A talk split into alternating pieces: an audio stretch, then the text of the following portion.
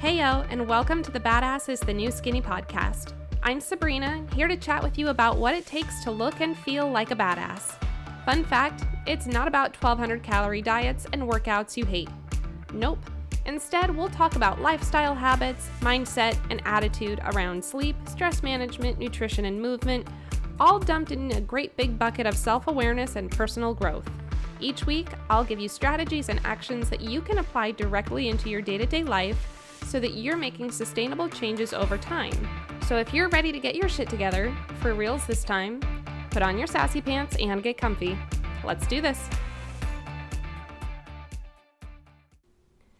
Hey, yo, my friends, welcome back.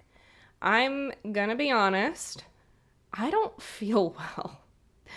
Like, I really don't feel well today. But here's the deal growing up, when I was in school, my mom used to say that if we're too sick to go to go to school, we're too sick to play.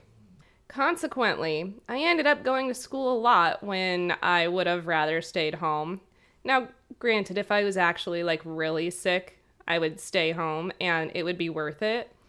But I've kind of carried this philosophy into adulthood and I was off all last week. And I want to say Saturday I woke up not feeling well, and here we are on a Tuesday, and I'm still not feeling well. But god damn it, I have gone to work the last two days, and by gone to work, I mean that I worked from home, but I did get up and get dressed and put on a real face and people like a grown up, and it was exhausting. But here's the thing I realize that for most people, recording a podcast would not be considered play, but this is something that I really enjoy doing. And so if I had to work the last two days, I am going to freaking record this podcast and tinker with it and have fun with it because I did the the stupid adulting part and now I'm going to do the fun part. So here we go. Bear with me if I sound a little bit wonky. I'm a little stuffed up. Also, I'm in the Pacific Northwest. The smoke where I'm at from fires nearby has been really bad the last few days. So we're just going to roll with it. We're going to do the best we can and by we I mean me, myself, and I, and all of my my multiple personalities that are kind of you know fighting to get out. So, with that in mind, let's go ahead and jump into today's conversation. So, I'm going to be straight with you. This is going to be a tough conversation and might seem like a strange topic for this podcast. We're just starting off on all kinds of odd footings today, aren't we? Um, I promise there's a reason and a point to it, so hang in there with me. Today, I'm going to talk to you about what it's been like for me to realize I'll probably never be a mom. So, yeah, we're cutting right to the chase. Hear me out. This month, I turned 35. I took last week off because my birthday was on a Tuesday of all days. If you didn't know, Tuesday is the armpit of the week. It's not Monday, it's not hump day, it's not Friday Eve, it's not Friday, it's just Tuesday. It doesn't get more vanilla than that. So I took the whole week off. Take that, Tuesday. There you go. Gearing up for my week off, I thought, I'm to get a shit ton of stuff done for my business. I'm going to make so much progress. I'm going to treat the week as if it's a week of working my business and blah, blah, blah. But I didn't. As it turns out, I needed the break. After working full time and going to school for a while and then dropping school and picking up a business, turns out I'm fucking tired might also be part of the reason that I'm not feeling well, but we're not we're not going to address that. We're going to we're going to gloss right over that one for now. The fact that I overslept by an hour and a half on Monday morning this week, going back to work after my week off just reiterated that, you know, I'm fucking tired thing to the umpteenth degree. All that said, while I didn't work on my business as much as I thought I would, I did work. And I spent a ton of time in my head, I'm good at that, wondering where I was going in my business, but also in my life. I spent a lot of time watching anti MLM YouTube and listening to business podcasts. I did a lot of things during my time off, and in the process, as strange as it sounds, there was something that hit me really hard. There's not a whole lot of support for women who aren't moms, women like me. In fact, there's kind of a lot of subtle shame around it. And maybe for some of you out there, that shame is not so subtle. While not directed at me because that would require being social, and let's face it, I'm not terribly social, I was inundated by how different life is for moms and how much is expected of them, and how people who aren't moms just don't get it. Can I just say I got really fucking annoyed? Maybe that's not a popular opinion, but I, I got really annoyed by this. Now, don't get me wrong, I 100% understand that I don't relate to the struggle of moms, especially those who have several kids, are doing it on their own, or don't have much support from their partner, whatever the case may be. Even if they do have great support from their partner, just being a mom is hard, and there are a lot of demands on women who are moms. I understand that this is something I'll probably never be able to relate to. Never be able to relate to. I had to let that sink in a little bit over this past week, and I have to say it was a wild ride. Do you know how much shame comes up with that? How much of this sense of failure that comes along with it? How dare I? I want to put the kibosh on something real quick. Is it possible that someday I might have kids? Anything's possible. I'm 35, not dead. I get that. However, I'm also single, and the reality of dating at my age is that most potential partners are also on the other side of an unsuccessful marriage, likely already have kids of their own, or, gasp, they never want kids to begin with. As horrified as my little 16 year old self might be, I don't think I want kids at this point either.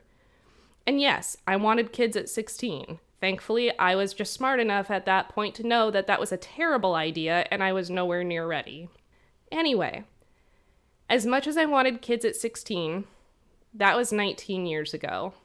That was many failed relationships ago, a failed marriage ago, two miscarriages ago, and now my nieces are 8, 12, and 14, going on 15. The thing is, though, I've seen enough and experienced enough at this point.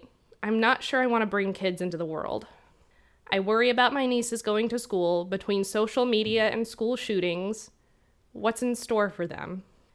They were at the county fair a couple of years ago, and someone, not my nieces, got shot. Fucking really? It seems like you can't go anywhere anymore without that being a risk. I'm off track. This wasn't the point of this conversation. The point is, the more I got to thinking about it, the more I realized that I'm not real crazy about the idea of having kids.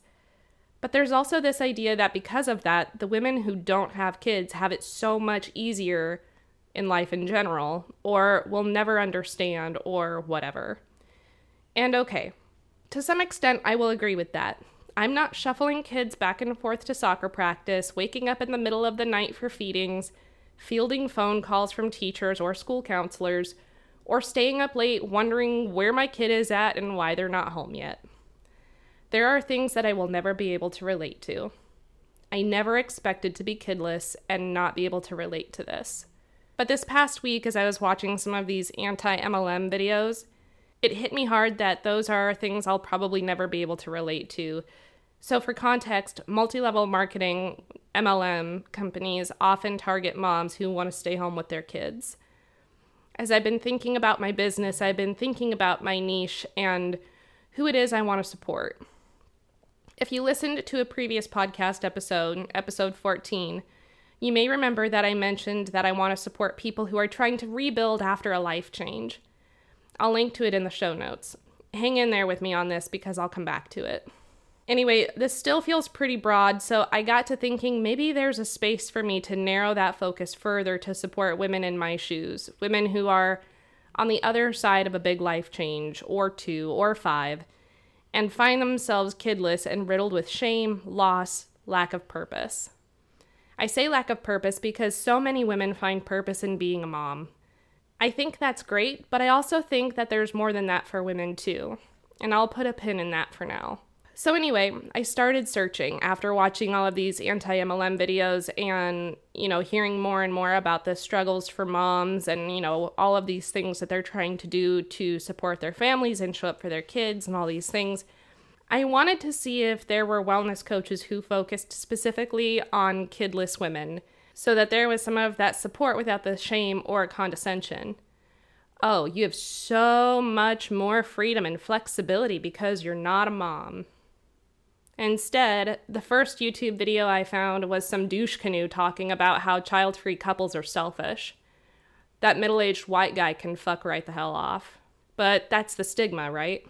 There's this idea that, especially for women, not having kids makes you less than. It's not talked about. My theory is that it's not talked about because moms have a really hard job. And I'm not disagreeing with that. They have an incredibly difficult and important job, and they deserve all of the support in the world. The thing is, they have a shit ton of support. Whether the support is any good or helpful, I'm really not in any position to say, but I can tell you for sure that there's a bazillion resources for moms. You know, one of the problems with not being a mom? It's pretty isolating. I'm not saying there's no support, but even as more and more women and couples in general are choosing to be kidless, or are kidless by circumstance, if not by choice, there's not the same degree of support or understanding. My mom, two sisters, three aunts, and multiple cousins. I am the only kidless woman. So, why does any of this matter, and what does this have to do with living a healthy, sustainable, badass life? One of the key elements of a healthy, happy life is a community.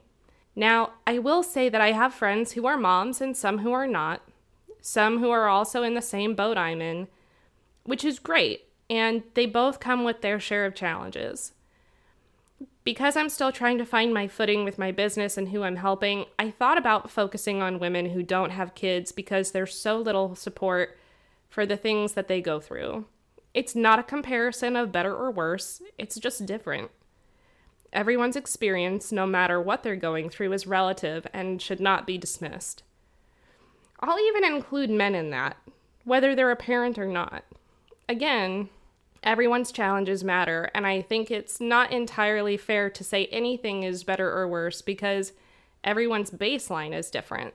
So, no matter what, it's not going to be an apples to apples comparison.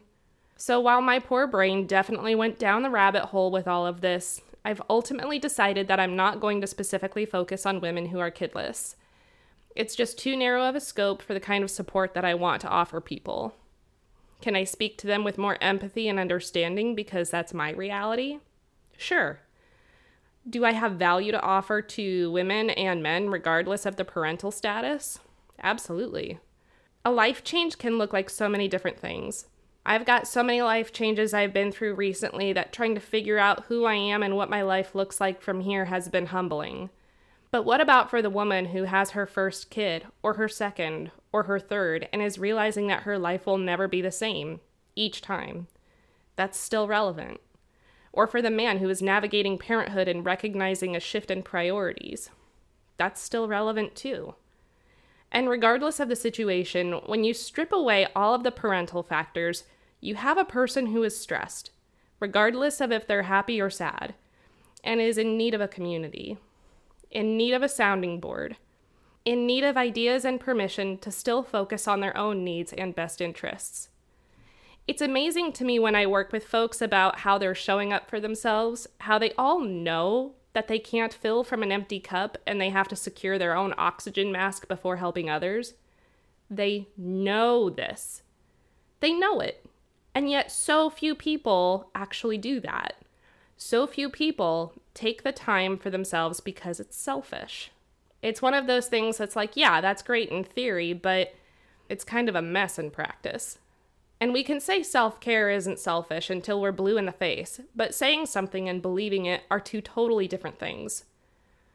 There's another part of this that I'm going to go on a tangent about real quick, as far as why I don't want to narrow my focus too much and only support this tiny scope of people. And this may come back to bite me in a little bit because I'm trying to figure some shit out, but this will at least explain my frame of mind. Part of the reason I don't want to focus solely on kidless women is because I've never been a fan of picking something, latching onto it, and making it my identity. On Instagram recently, one of the sober accounts that I follow posted a poll asking if people who are sober classify themselves as alcoholics, even in their sobriety. It got me thinking that no, I don't. Because in general, I don't classify myself by any one thing because I'm multidimensional. I'm sober, I'm kidless, I'm straight, I'm white, I'm a woman, I'm an omnivore, I'm a fitness enthusiast, I'm a wellness professional, I'm an aunt, I'm an Oregonian, I'm all of these things and more.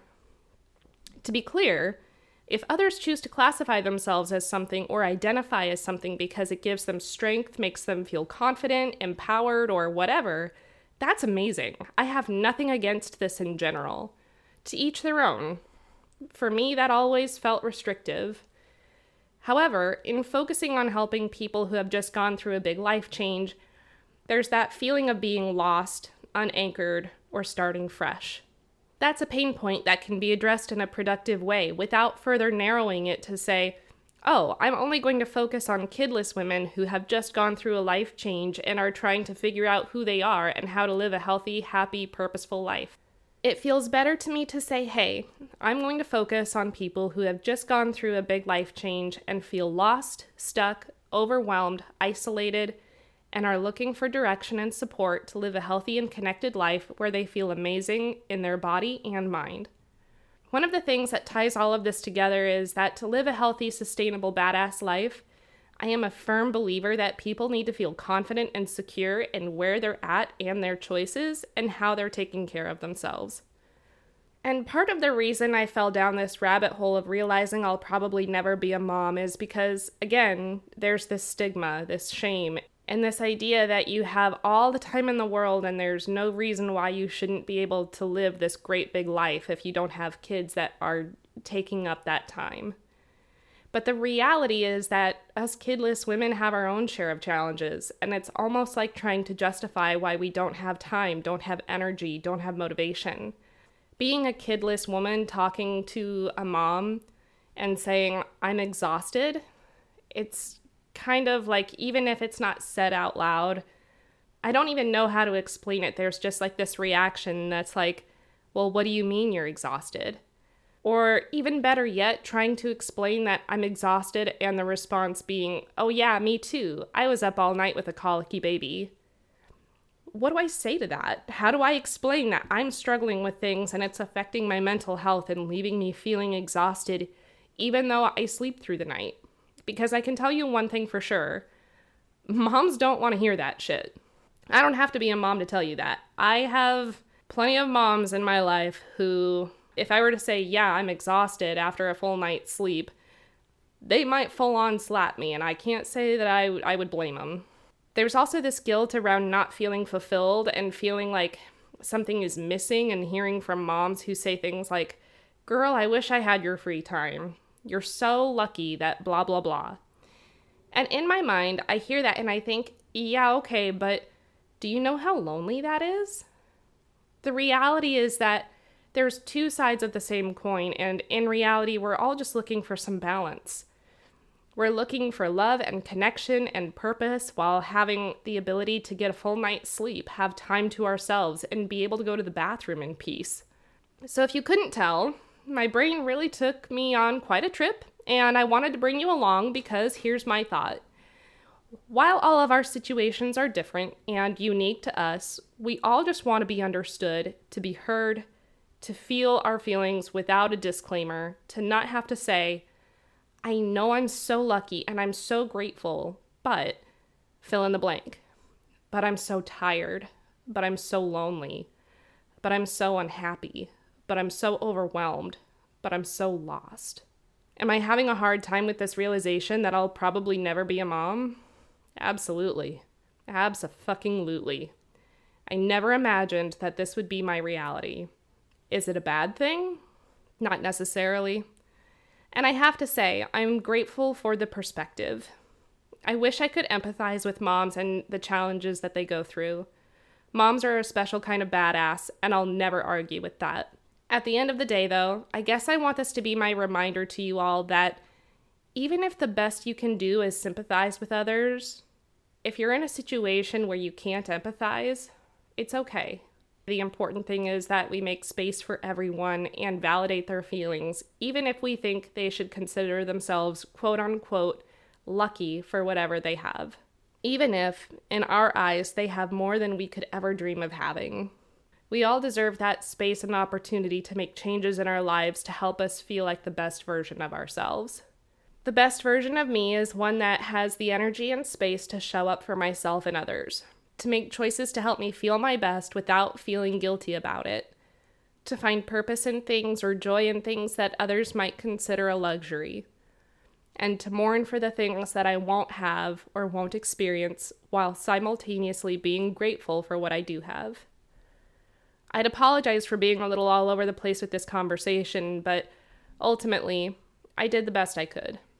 I did the best I could in making it make sense, not getting too carried away or down any random rabbit hole, and my best is good enough. Whether I'm sick or not, my best is good enough.